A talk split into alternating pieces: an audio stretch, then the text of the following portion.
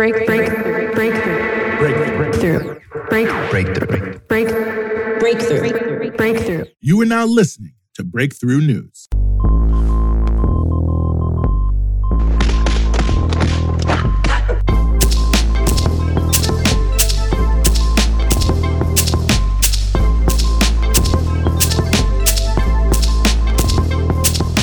It's 5 p.m. You're listening to Breakthrough News, and this is the Punch Out.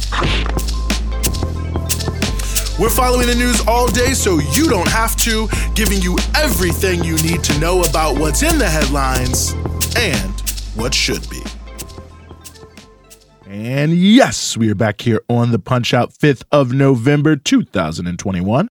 Very happy to be back with you here on the show, and we've got plenty for you here on the show, as we always do. We're going to be talking about poison in the water. Yep, we talked about poison in the air earlier this week. Now we're underwater. We're going to be talking about an unbelievable case in terms of innocence of Rodney Reed, who's on death row in Texas. But before we get to either of those two very important stories, we want to start with the connection between luxury consumption and climate change.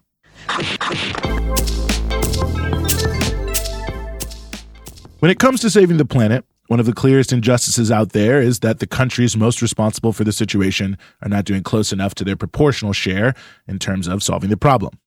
While those least responsible are facing the brunt of the impacts of climate change more significantly, from drought to forced migration.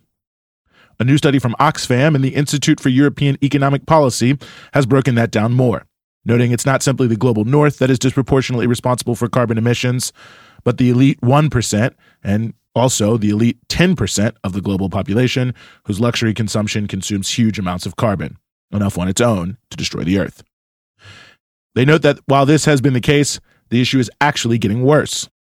For instance, they note, quote, the share of global emissions associated with the consumption of the richest 1% is set to grow from 13% in 1990, 15% in 2015, to 16% in 2030.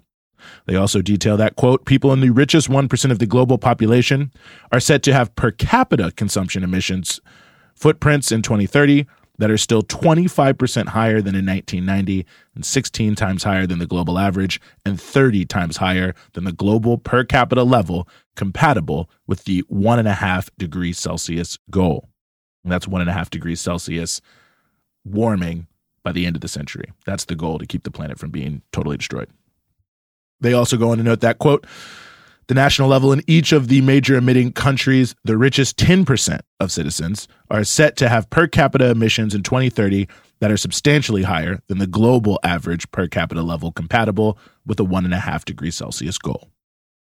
To put the disparities in some perspectives, by 2030, the richest 1% will be, if we stay on the current track, releasing 70 tons of CO2 per capita by 2030 the poorest 50% of the world's population would be emitting one ton of CO2 annually by 2030. So by 2030, richest 1%, 70 tons of CO2 per person, poorest 50%, one ton of CO2 per person. Overall, the report notes that, quote, the total emissions associated with 90% of the global population combined will only just exceed the total global 1.5 degrees Celsius compatible emissions level in 2030, while the total emissions associated with the consumption of just the richest 10% of the world population alone will nearly amount to that level. So, just to sum up here, we need to keep the planet from warming more than 1.5 degrees Celsius by the end of the century. The richest 10% of the world alone, if they keep going as projected, will take us over that level.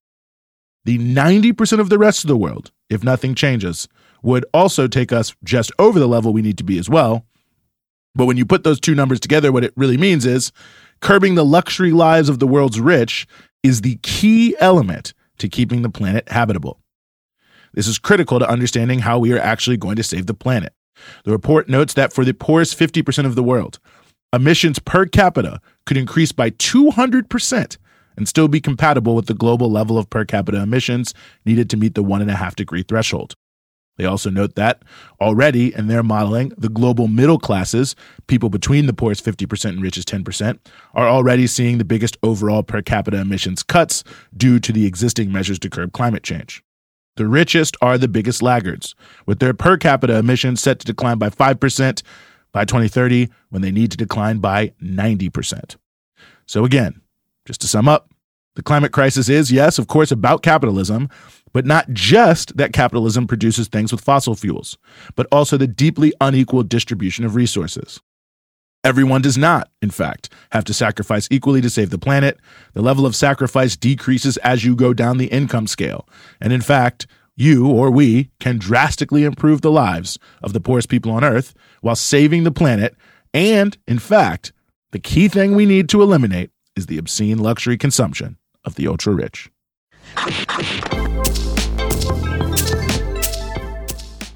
Rodney Reed is on Texas death row for murder. He's been there since 1998. He maintains his innocence, and there's quite a bit of evidence to back him up. In 2019, he received a stay of execution. In July of this year, he was finally granted a hearing on whether or not he will be able to get a new trial. The judge at that hearing recommended this week that the Texas Court of Criminal Appeals not grant Reed a new trial. However, that is just a recommendation, and he could still gain a reprieve. Reed's case has been championed by advocates across the country because the evidence that he did not kill Stacey Stites back in 1998 is easily strong enough to grant a new trial and speaks heavily to his outright innocence. The ruling this week by the judge revolves around whether or not to believe the testimony of Stites's abusive boyfriend, Jimmy Fennell. Witnesses have documented that Fennell, a cop, had threatened to kill Stites. Not just that, but he had threatened to choke her with a belt, which is exactly how she died. Texas, by the way, has refused to allow that belt to be tested for DNA.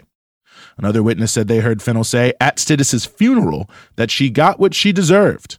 There's also the downstairs neighbor who said they fought a lot. And additionally, Fennell, who was jailed in 2007 for kidnapping and raping another woman, well, one of his cellmates in prison said that Fennell admitted that he killed Stites. And on top of that, evidence has shown Stites has died hours before police originally alleged. The cops came up with the time of death without even searching the apartment for a sign of struggle between Stites and Fennell. And this is crucial because the whole theory of the crime is that Reed killed Stites on her way to work, which at this point is borderline impossible given the new timeline of her death.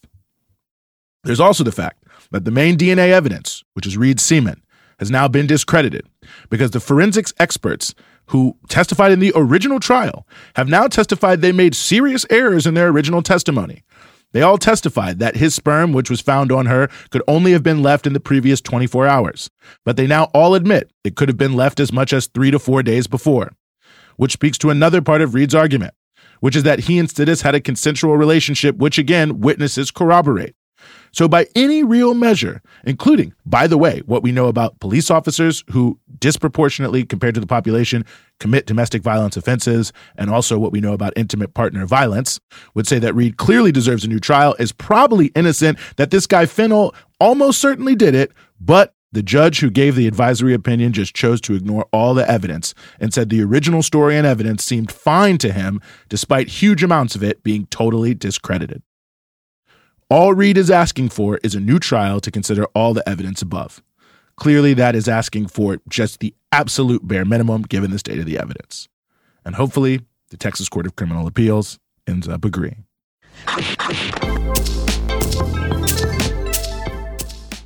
We spoke to you earlier this week about poison in the air. Now we turn to poison in the water. In fact, around 200 million people in the United States are estimated to be at risk of having toxic fluorinated chemicals known as PFAS chemicals, forever chemicals is another way that they're referred to, in their water at levels higher than experts consider to be safe. And that the EPA and other government agencies at the state level are not doing nearly enough to address it. As the Environmental Working Group details, quote, PFAS are called forever chemicals because they are among the most persistent toxic compounds in existence, contaminating everything from drinking water to food, food packaging, and personal care products. They are found in the blood of virtually everyone on Earth, including newborn babies. They never break down in the environment. And EWG goes on to note that, quote, very low doses of PFAS chemicals in drinking water have been linked to suppression of the immune system and are associated with an elevated risk of cancer and reproductive and developmental harms, among other serious health concerns, end quote. While there are 600 known PFAS chemicals active in the U.S. water supply, the EPA has established no legal limit for the amounts that can be in the water. Further, they only measure the impact of one chemical at a time rather than the cumulative effects of having a bunch of the chemicals in your water, which of course means they are undercounting the seriousness of the issue. The EPA has also been shown to give more weight to the financial impact of treating poison water than the public health impact of actually making sure the water is not poisoned. The 200 million number comes from those who live in places with water systems that have over one part per trillion of any of these chemicals in their water, the level experts consider to be the safe limit. The Environmental Working Group actually has a tool where you can enter your zip code and see about your own water. And you know, hey, I did it just for the hell of it. It turns out I'm using water from the tap where there are 10 PFAS chemicals in the water higher than the safe limit. EWG points out that this, of course, is by design, that the EPA is essentially captured by the corporate interests who don't want to change their entire production processes to make sure we are safe. So here we are, yet again, a situation where the interests of profit trump the needs of people.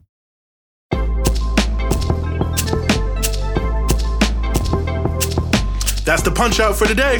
We're with you Monday through Friday, 5 p.m. here in New York East Coast Standard Time, 2 p.m. in Los Angeles Pacific Standard Time, and 9 p.m. GMT. And of course, you can support everything we do here at Breakthrough News at patreon.com slash breakthrough news. It's your patronage that keeps all of our offerings here at Breakthrough News moving forward. And of course, you can check us out across all your social media platforms Instagram, Twitter, Facebook at BT Newsroom.